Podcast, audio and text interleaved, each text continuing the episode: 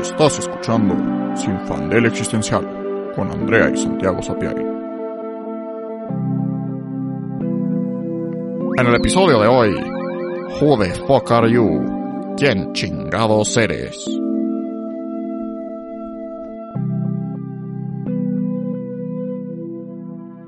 Hola, soy Andrea. Y yo soy Santiago.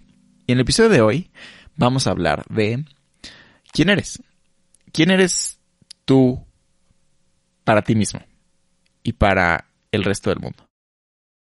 Otra vez estamos grabando desde nuestras casas. Ya pronto volveremos al formato normal. Entonces, si escuchan cositas por ahí, pues así sucede. Eh, y este tema surgió porque pues es una de las crisis que hemos arrastrado desde hace varios años y que seguramente es súper eh, normal tener este tipo de crisis, pero que hemos pensado eh, que no somos exactamente las mismas personas con los demás. Y creo que esto es muy común en secundaria, ¿no? El tener como varias bolitas de amigos y que eres de cierta forma con una bolita y que con la otra bolita eres de otra manera. Y pues al final sigue siendo tú, ¿no? O sea, lo que tú seas y digas y hagas, pues sigue siendo la misma persona, pero se siente profundamente diferente y eso puede causar pues un poco de crisis, ¿no? De decir, si estoy siendo dos personas diferentes y tal vez incluso opuestas, ¿cuál de esas dos personas soy yo? ¿Cuál es la verdad y cuál es pues un acto o, o que, que, ¿qué tanto es verdad de las dos? ¿Y solo una es verdad o las dos al mismo tiempo o cómo? Sí, claro, y creo que justo empieza en la escuela, ¿no? Porque creo que es el primer momento, o bueno, en mi memoria, en la primaria, fue el primer momento en el que empecé a ser dos personas, ¿no? Era una persona con en la primaria, con mis amigos y en las clases, y era otra con mi familia. Y en mi caso no fui tan diferente. Bueno, en primaria, luego, luego se complejizó. En primaria no fui tan diferente, ¿no? Pero, pero hay gente que sí, hay gente que empieza a ser muy diferente desde primaria, ¿no? O sea, no sé, pongamos el trope del el niño que tratan súper mal en su casa y que en la primaria es el bully que le roba el lunch a todos, ¿no? Este, que al final, o sea, es la misma persona, viene como, bueno, pues sí, es la misma persona. Pero es dos personas muy diferentes en la casa y, y, en la escuela. Pero bueno, sí, ya personalmente la crisis más densa empezó en secundaria, que fue cuando empecé a ser ya abismalmente diferente en, en la escuela que en la casa. Y entonces, pues justo te da una crisis de decir eh, qué soy, ¿no? ¿Cuál es el Santiago de verdad? ¿A quién le estoy mintiendo?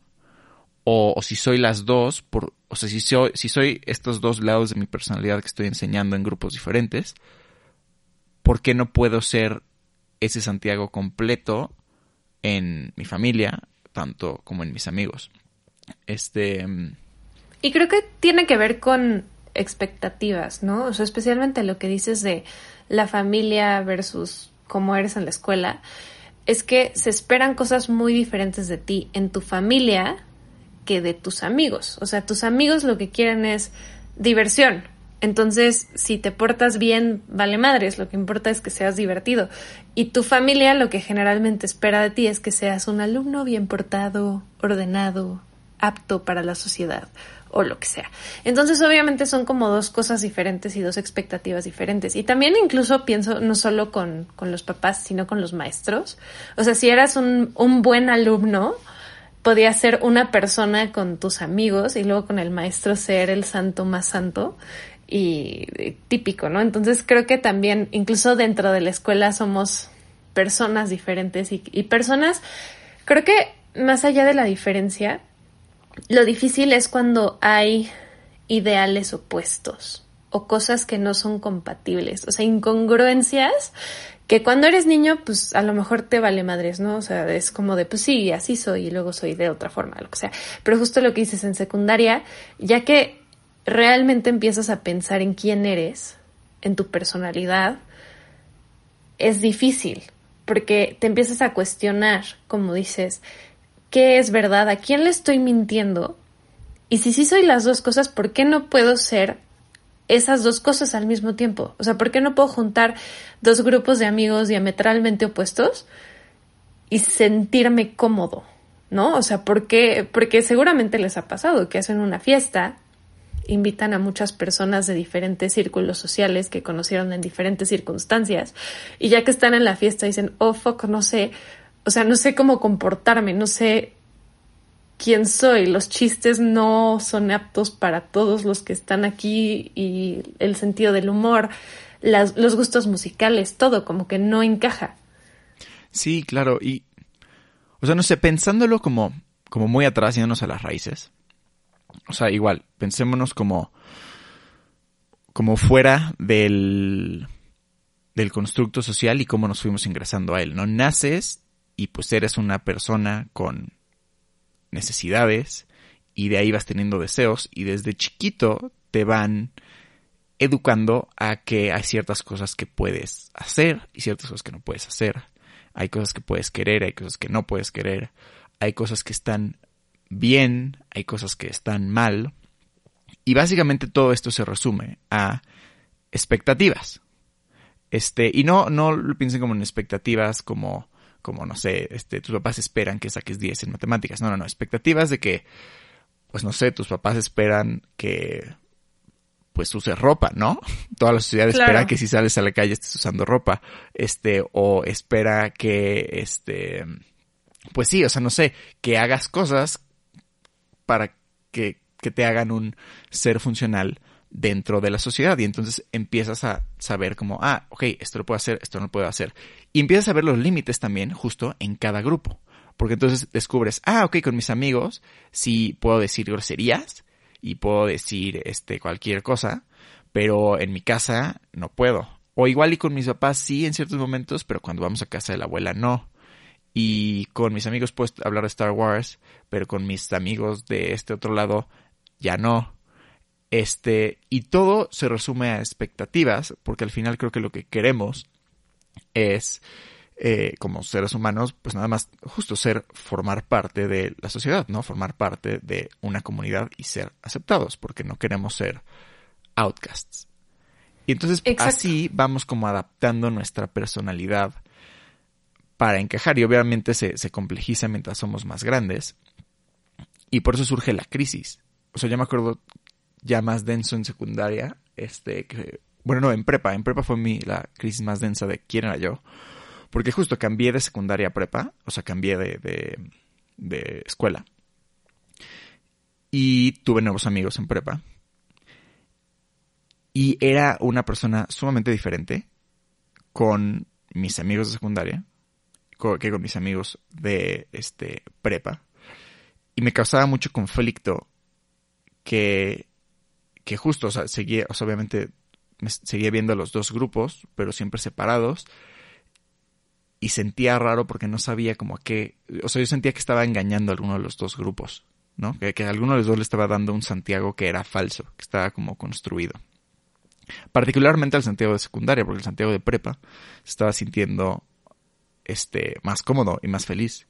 Y era como, ah, mira, sí puedo ser todas estas cosas que soy. Como que en secundaria había lados de mi personalidad que dije como, ok, no están aceptados, no están bien, y este me van a, o sea, son como cosas que me volverían un ser marginado de la sociedad, voy a este ocultarlas. Y en, prepa fue como de, ah, no, sí, sí, puedo ser este yo con estas características que en secundaria escondía. Y obviamente fue más feliz, ¿no? Porque mientras más, creo que mientras más eres tú en sociedad, también más, más feliz eres. Em, pero pues sí, o sea, pero también creo que hay, ahí hay un conflicto de qué es, qué eres tú. o sea, ya, ya en el tema como de, o sea, justo ser, ser tú mismo, ¿no? Que es muy, muy común, que te digan como, pues nada más sé tú, quien tú eres. Pero eso implica conocimiento de ti mismo. Y que justo creo que en ese punto, en secundaria, todavía no estamos al 100 seguros, ¿no? O sea, es como, pues sí, soy estas cosas, pero no, pero como que es un proceso de exploración en el que te pruebas varias cosas, ¿no? Que dices como, ah, sí, esto, a ver cómo se siente ser así. Y no. Y luego cómo se siente ser de esta otra manera. Y funciona o no funciona y como que vas adoptando cosas. Y creo que también es importante de construir el mito de que sí somos algo. O sea, que somos como una cosa inmutable, que es como así, ah, esto es Santiago, esto es Andrea y es esa cosa inmutable que está como desde casi nuestra, nuestro nacimiento, ¿no? Y entonces continúa y es como tu esencia verdadera que está en el fondo de tu alma. Que si, o sea, si creemos en las almas, entonces tiene sentido, ¿no? Porque tu alma sería como tu ser espiritual inmutable, pero como nosotros no creemos en las almas, pues no tiene sentido.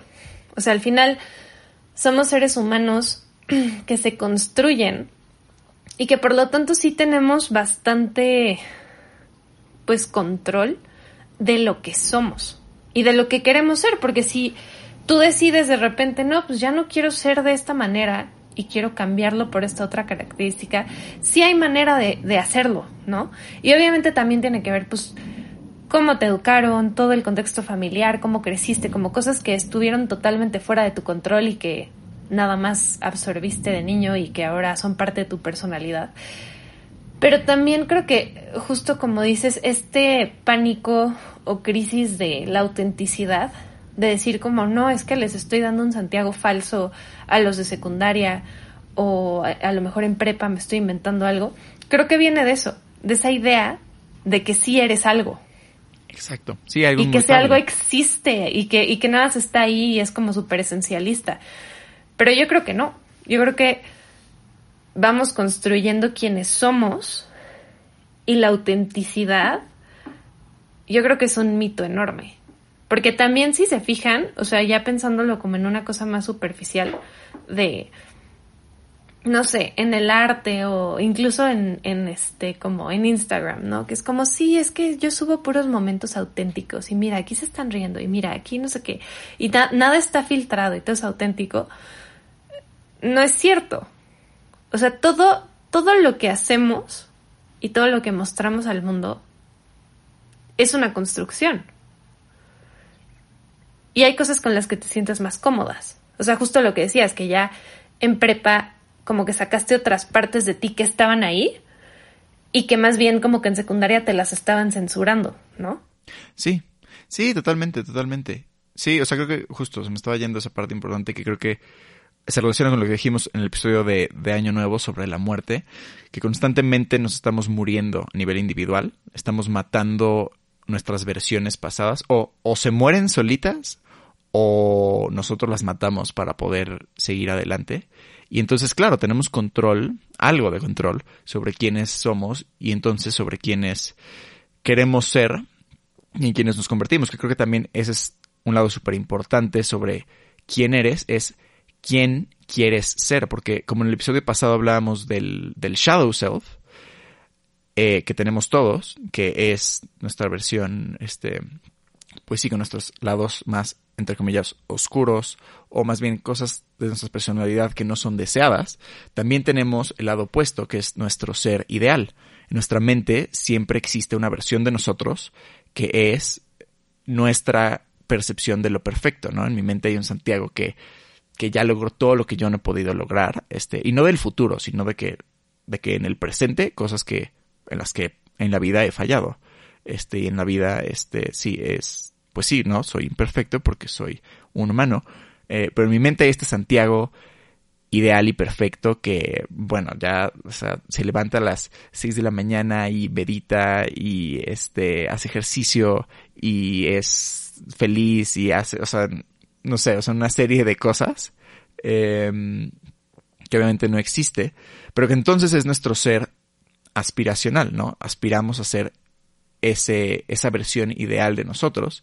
Pero entonces en la performatividad en la sociedad, ¿no? Como que, o sea, justo creo que se critica mucho ahorita con la tecnología, como de, ah, en Instagram, este, la gente finge ser gente que no es, ¿no? Y este episodio de Nosedive de Black Mirror, que es como, ah, la gente es súper fake en las redes sociales. Y es como, ok, o sea, sí, sí, sí, pero you're missing the point que siempre ha sido así, o sea, que en sociedad hay algo de falsedad porque estás siendo performativo, estás, estás desempeñando un papel que o te puso la sociedad o tú te pusiste, o más bien entre los dos dijiste como, ah, en este contexto social funciona que yo tenga este papel y es el papel que voy a desempeñar. Pero justo entonces, ahondando en eso, como estamos constantemente siendo performativos en la sociedad, en nuestra performatividad queremos este, expresar algo más cercano a nuestro ser ideal.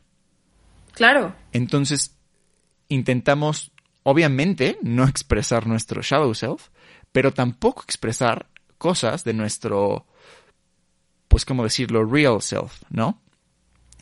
Sí, o sea, al final, si, si tú tienes control sobre cómo eres percibido, siempre vas a apuntarle a que te perciban de una mejor manera. Y es muy hipócrita decir que eso es falso, cuando todo el mundo lo hace. O sea, en realidad nadie va por la vida mostrando sus lados malos o sus lados menos favorables para que todo el mundo lo vea y lo critique. Todo el mundo está tratando de demostrar su, su ser ideal. Y justo lo que dice es que en Instagram es como, pues sí, obviamente la gente muestra eso, porque nadie va a subir fotos llorando y diciendo cómo es que odio mi vida. Bueno, no es cierto, sí hay gente que hace eso, pero un fenómeno muy extraño, pero justo en general no es lo que muestras, ¿no? O las cosas mundanas, justo no subes fotos lavando platos. Todos lavamos platos diario, pero no es como que lo subes, ¿no? O que se te fue la alarma y entonces le tomas foto a la alarma que te tardaste más en apagar y pues ese tipo de cosas que suceden y son normales. Y también no es algo que digas en sociedad, o sea, a lo mejor con tus amigos, de jaja, me pasó esto y pues la vida. Pero en general tratas de dar ese esa apariencia de que eres mejor de lo que eres.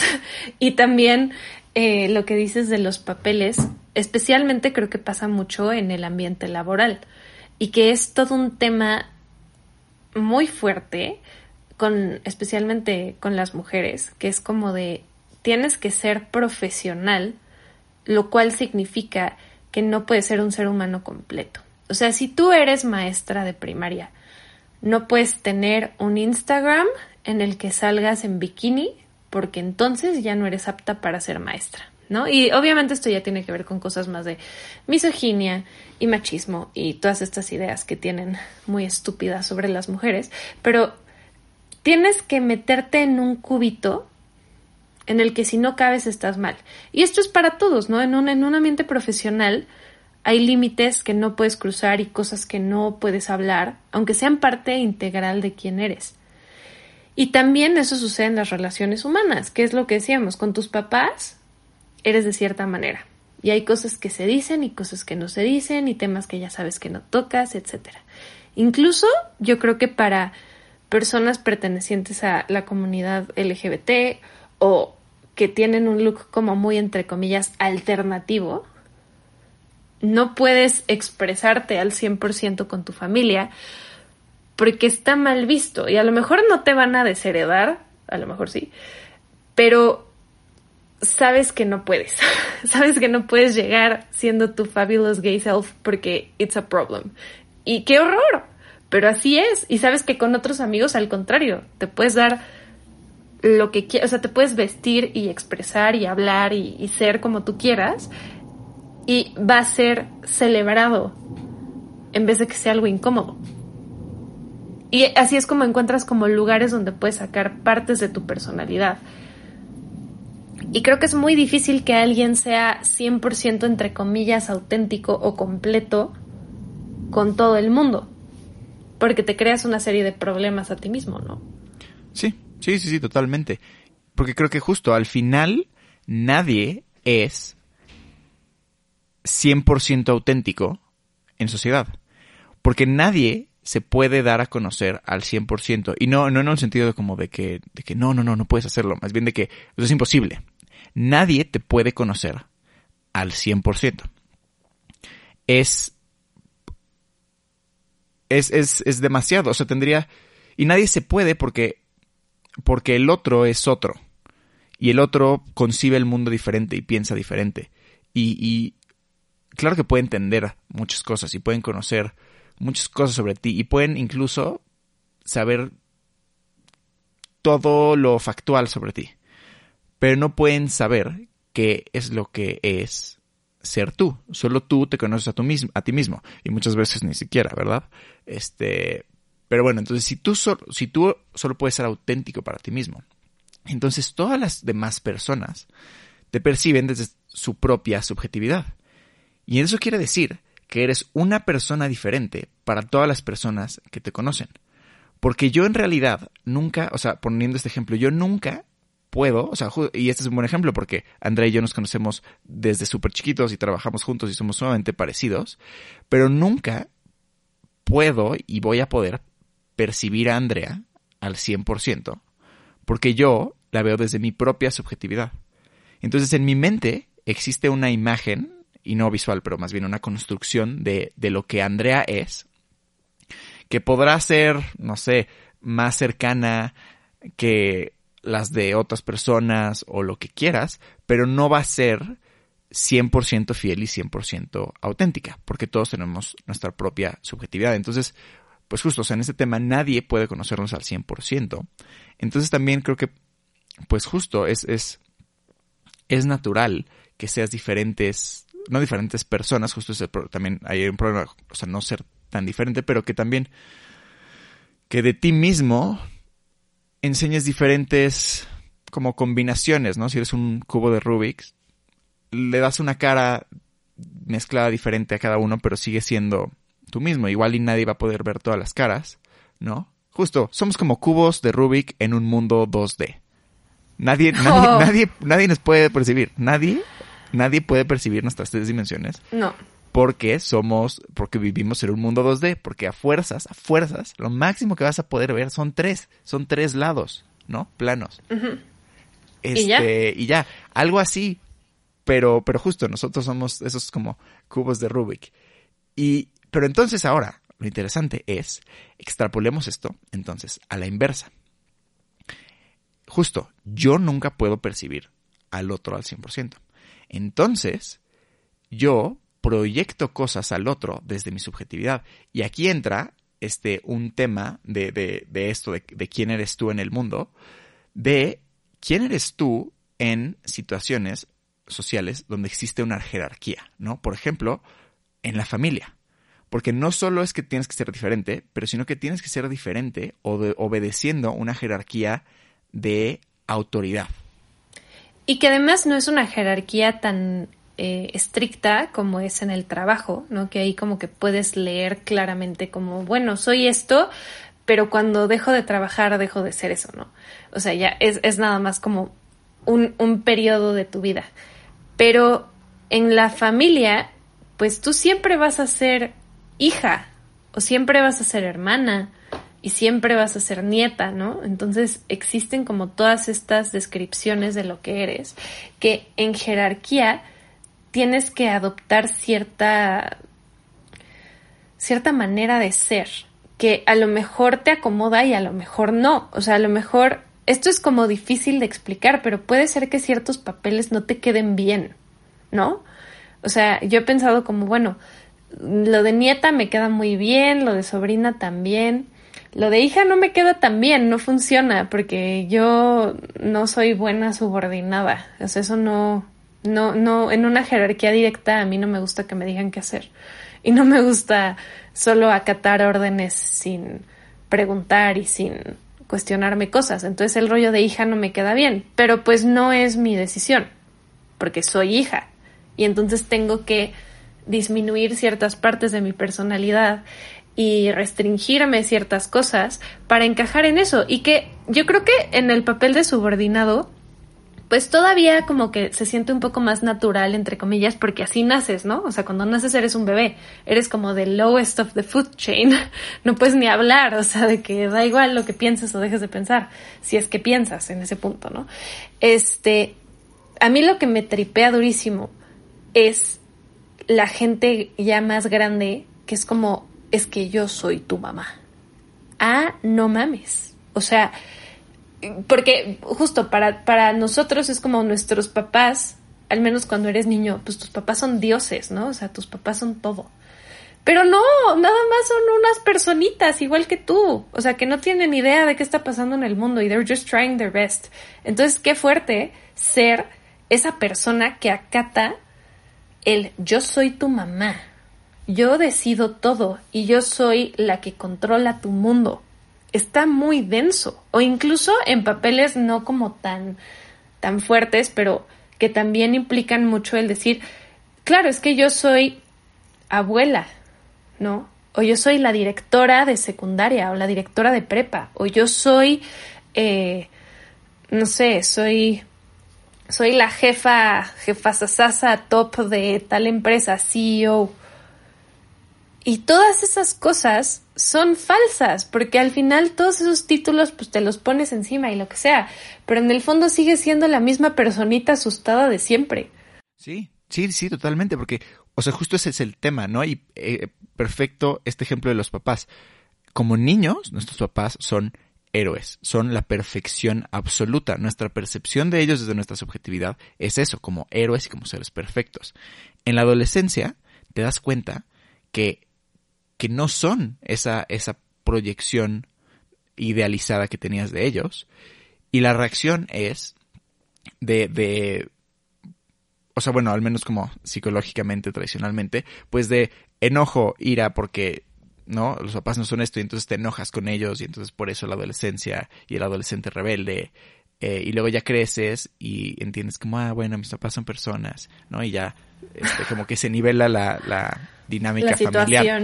Ajá. Pero bueno, pero pensando en esto, o sea, justo las personas en, en situaciones sociales de jerarquías, como lo sería justo el ejemplo de la directora de secundaria, pues son personas que tienen un chorro de, o sea, que, que la gente abajo de esa jerarquía proyecta versiones idealizadas de lo que esta persona arriba de la jerarquía tiene que ser, ¿no? La directora secundaria tiene que ser, pues justo, este, toda esta serie de cosas.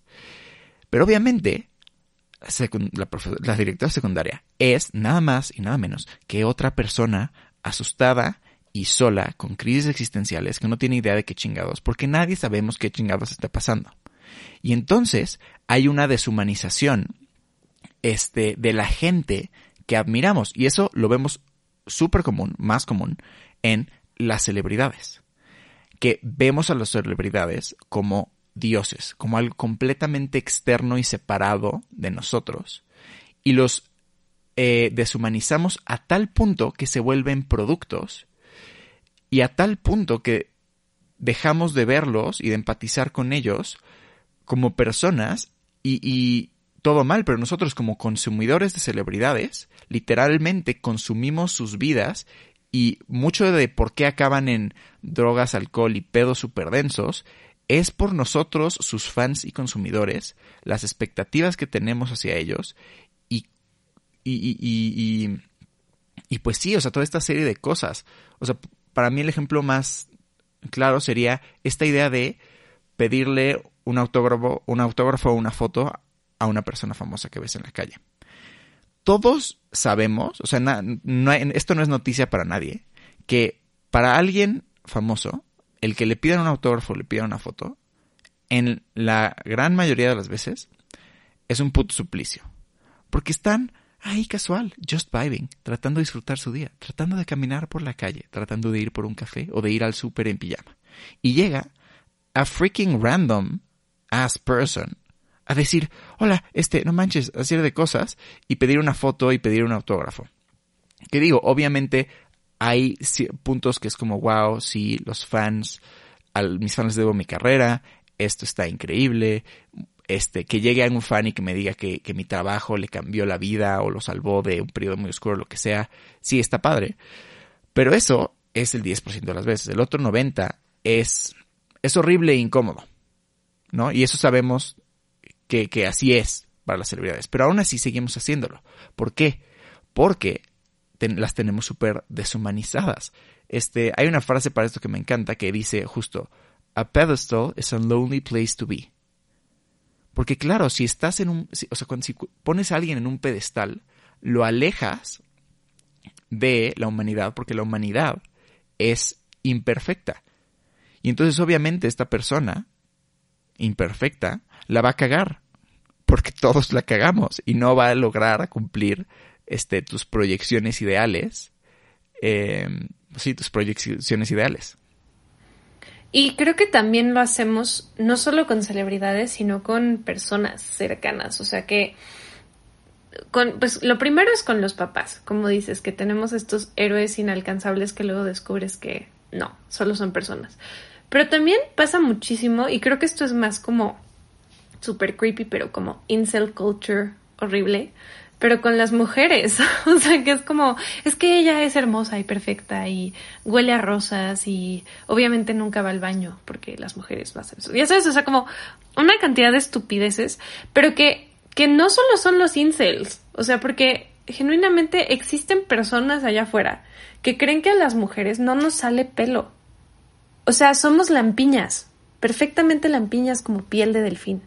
Y obviamente, si, si yo me echo un pun, huele a rosas.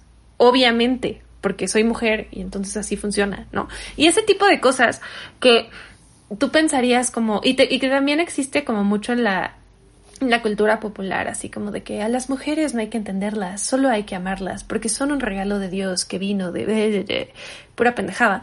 Y porque, porque no nos ven como personas, porque no somos personas, somos adornitos, somos estatuas que nada más te ganas una muy bonita para ti y ya. Pero eso se hace a muchos grupos de personas y es muy chistoso, o sea, es, horrible, pero, pero es chistoso porque la gente piensa que si te ponen en un pedestal te están haciendo un favor. ¿No? Así como, claro, te están viendo hacia arriba, o sea, justo tus fans, ¿por qué no agradeces que te están poniendo en un pedestal y que te ven como un dios? Y es como, porque nadie quiere ser un dios. Nadie quiere estar tan lejos de la humanidad que otra persona no te reconoce como un ser humano y te reconoce como un producto y como una cosa que consumir. Nadie quiere estar en ese punto. Y regresando al tema de la personalidad, creo que también por eso nuestro yo ideal es, por definición, inalcanzable. Porque nuestro yo ideal también es una estatua mágica que está en el Monte Olimpo. No es una persona nuestros defectos y nuestro shadow self y nuestro, no sé, nuestra oscuridad es lo que nos hace ser personas completas. Y creo que lo interesante es descubrir qué configuraciones del cubo de Rubik's te funcionan para diferentes personas sin dejar de sentir que eres tú.